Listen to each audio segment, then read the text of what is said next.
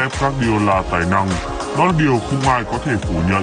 Nhưng từ Barcelona tới Bayern Munich, rồi bây giờ là Manchester City, vẫn còn có những người cho rằng ông đã gặp may khi được thừa hưởng các đội hình vốn đã rất mạnh của các đội bóng kể trên. Mà có lẽ phải tới lúc này, những chỉ trích dành cho Pep mới bắt đầu lắng xuống. Một loạt trụ cột chấn thương, nổi bật có thể kể tới Aguero và Kevin De Bruyne. Rồi những bất ổn về mặt phong độ ở đầu mùa đã được vị chiến lược gia 50 tuổi giải quyết rất ổn thỏa.